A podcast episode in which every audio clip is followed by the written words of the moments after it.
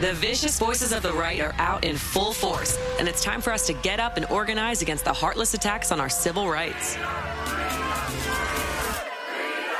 Start your morning diving into the headlines and issues that matter to our everyday lives, speaking with change makers and hearing from you, our listeners.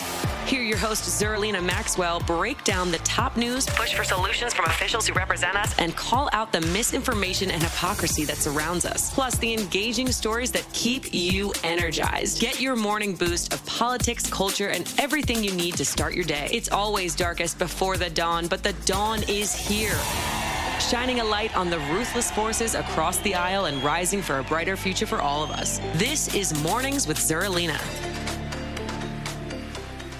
Welcome to Mornings with Zerlina. I'm Zerlina Maxwell. Kal Penn is on the line.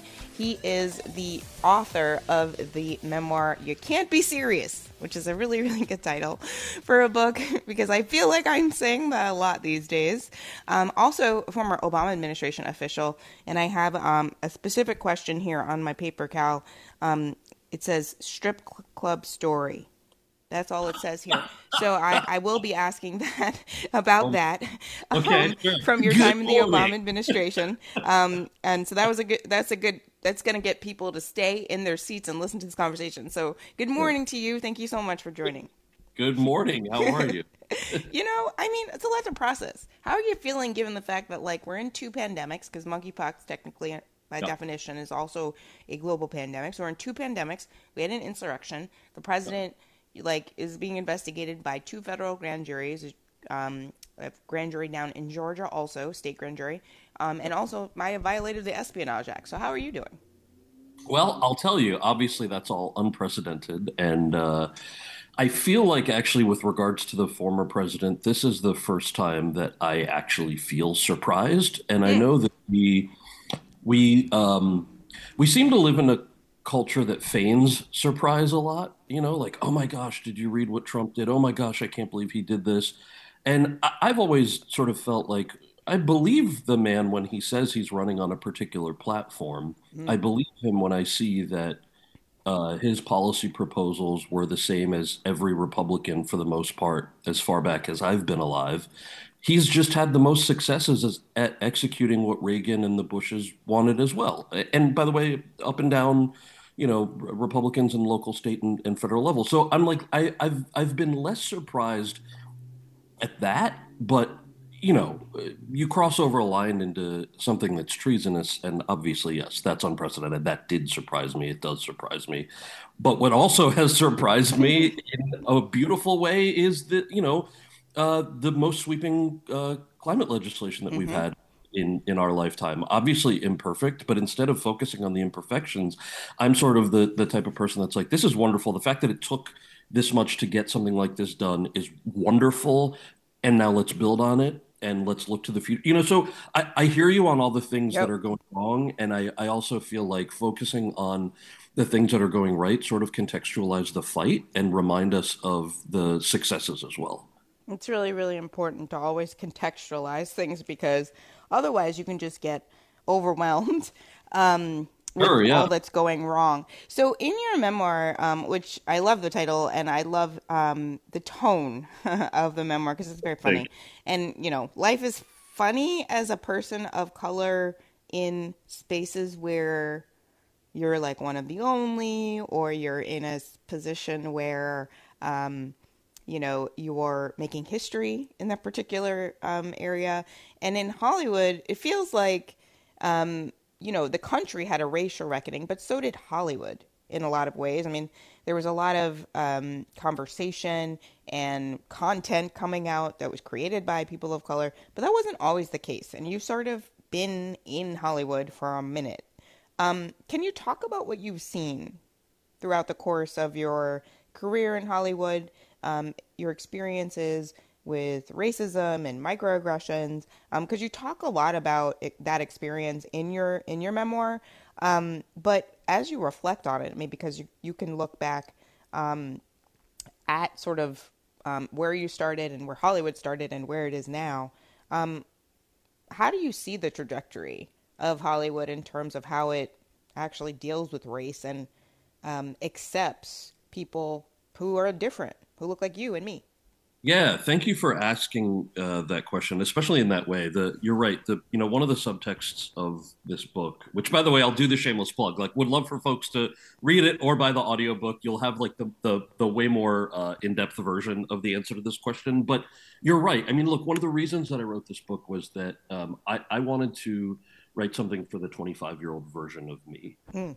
Um, so somebody who you know, my parents are immigrants. I I didn't have access, or rather, I would not have had access to um, something like the arts were it not for a publicly funded arts program that happened to be in my high school district, thankfully. Um, and so I, you know, I, I like like many other uh, performers of color started uh, working in the entertainment industry in the late 90s early 2000s trying to get your foot in the door and and back then the, and and again like I, I am so thankful and and happy with how things have progressed in the last 10 or 15 years um, obviously, there's a lot more work to be done. But if you look at what TV looked like 10, 15, even 20 years ago, I was starting my career at a time when you had shows that were, you know, objectively funny. Seinfeld, Friends. Okay, mm-hmm. Friends not so objectively funny, but Seinfeld. uh, and you know, they, they were shows that took place in the middle of New York City and purposely had no performers of color, or if they did, you know, then then the the characters of colors only uh, purpose to exist was tied to their race or ethnicity, right? It wasn't um, that there was very little agency there. And these are shows that are still on the air, right? But they were shows that if you were somebody like me, you couldn't, uh, you weren't allowed to audition for them, essentially right? So your pathways, your barrier to entry was um, was extremely low. You were or extremely, extremely high rather. You were only allowed to audition for the things that um, you know. In the case of me, and by the way, let me just take a step back. Every actor goes through this. I'm not trying mm-hmm. to sound like always me or anything, right? This is what you sign up for. If you're a six five yep. blonde guy from Iowa, you're only going out for quarterback parts when you when you start out.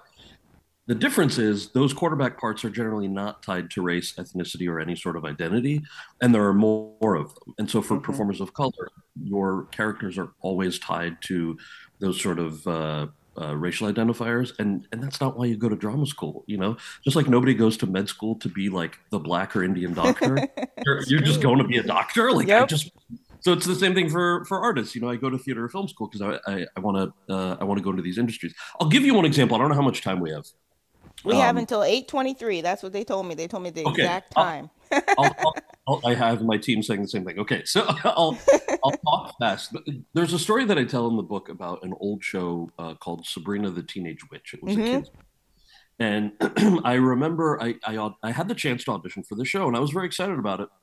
It was just a couple of lines. This was a few years after I graduated uh, college, it was just a few lines, and like like every actor, you know, those parts are hard to get. So I created this whole backstory for what the character was. All I knew was you have three lines. You are a college freshman in the study group of Sabrina the Teenage Witch, the lead character, and so I prepared like, okay, in my head, this guy is from the Pacific Northwest, and he likes small batch organic coffee, and I'm gonna wear flannels because he likes Nirvana and Pearl Jam, like just things that you don't that, that every actor sort of does, but it's it also sounds funny and ridiculous if it's only three lines.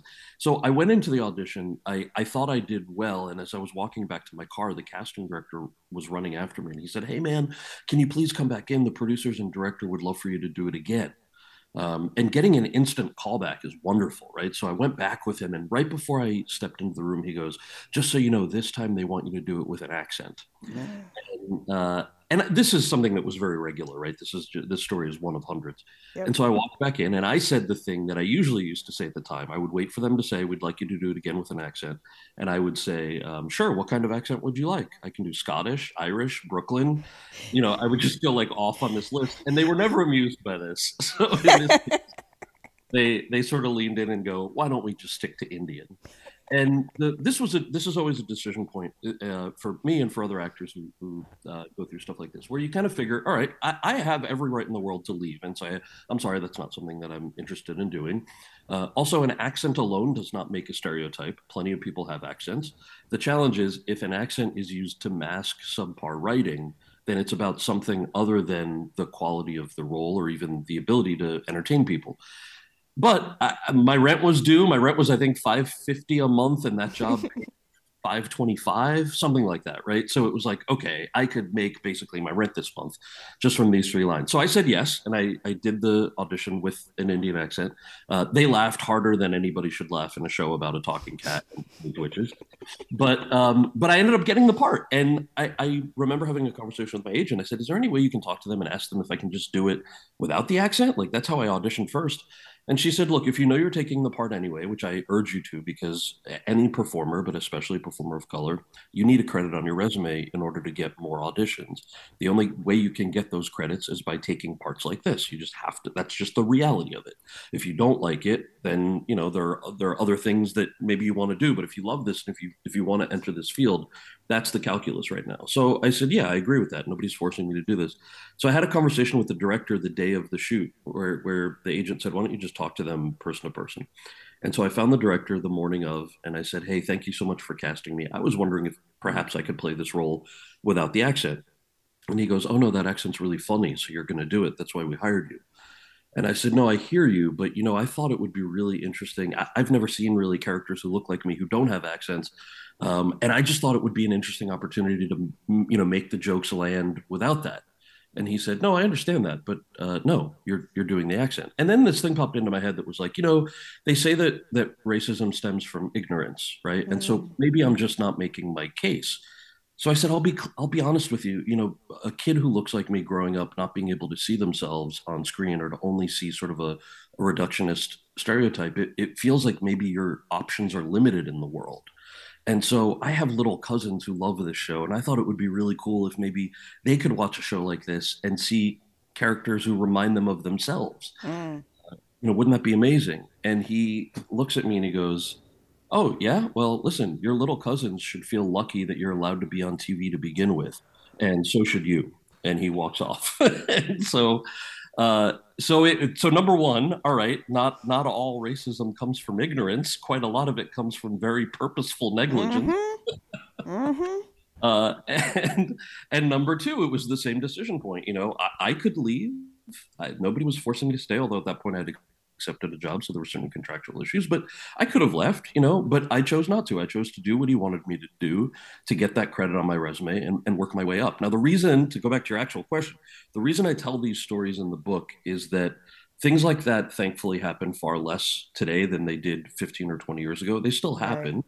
Um, but the, part of the reason for that is the industry has changed. The other part of the reason for that is that communities of color have uh, had uh, have created r- rather opportunities for ourselves that have made big bigger companies take notice of what's profitable, what's not profitable for them, and then the streaming platforms, quite frankly, don't have to look backwards to create content.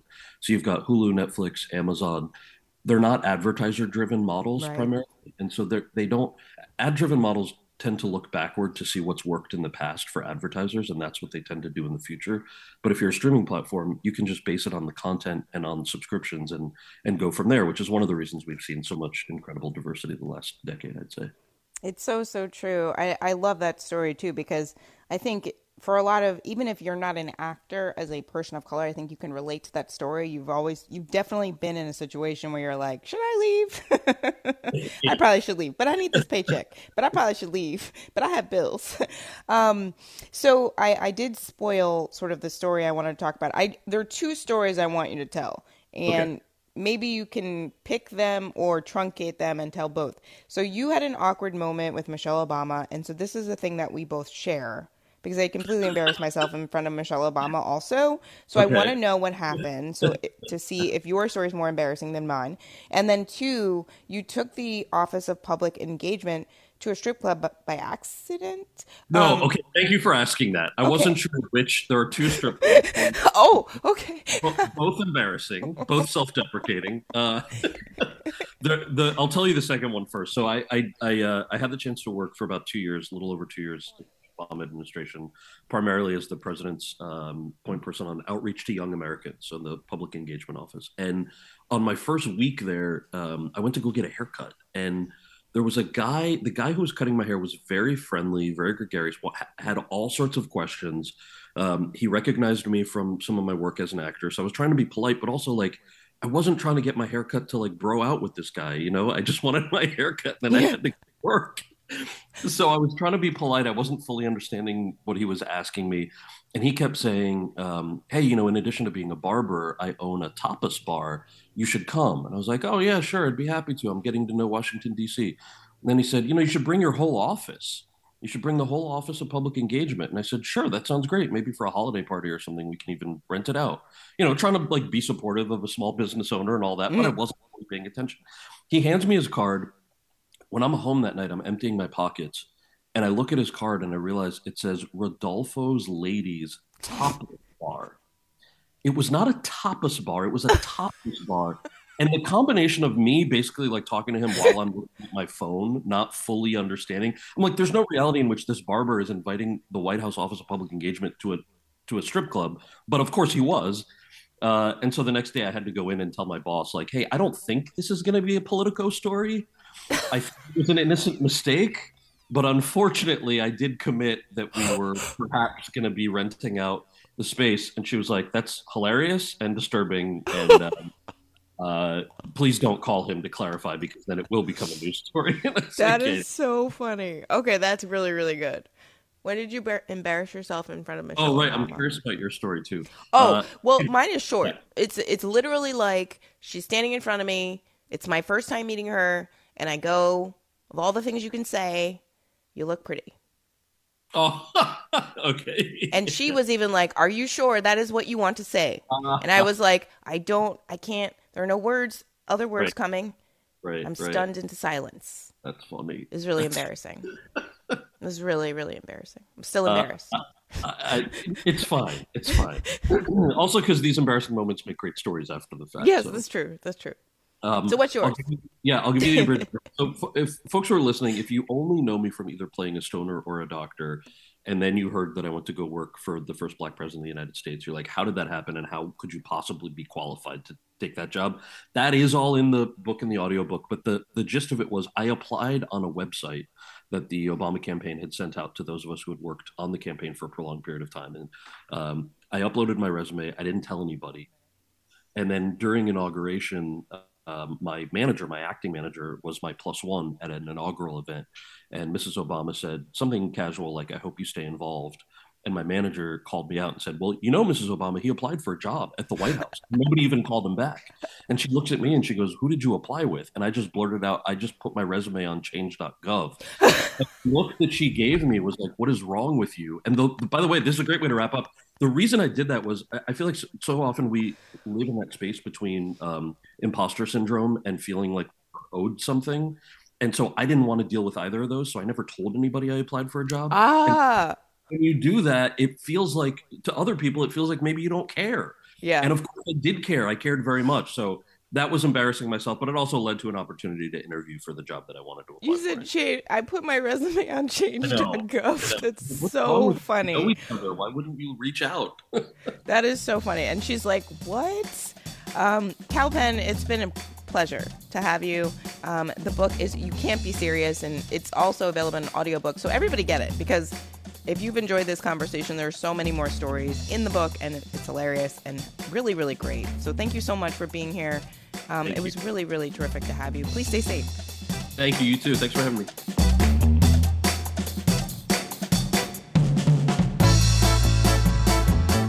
Thanks for listening to Mornings with Zerlina. Check in for new episodes every weekday.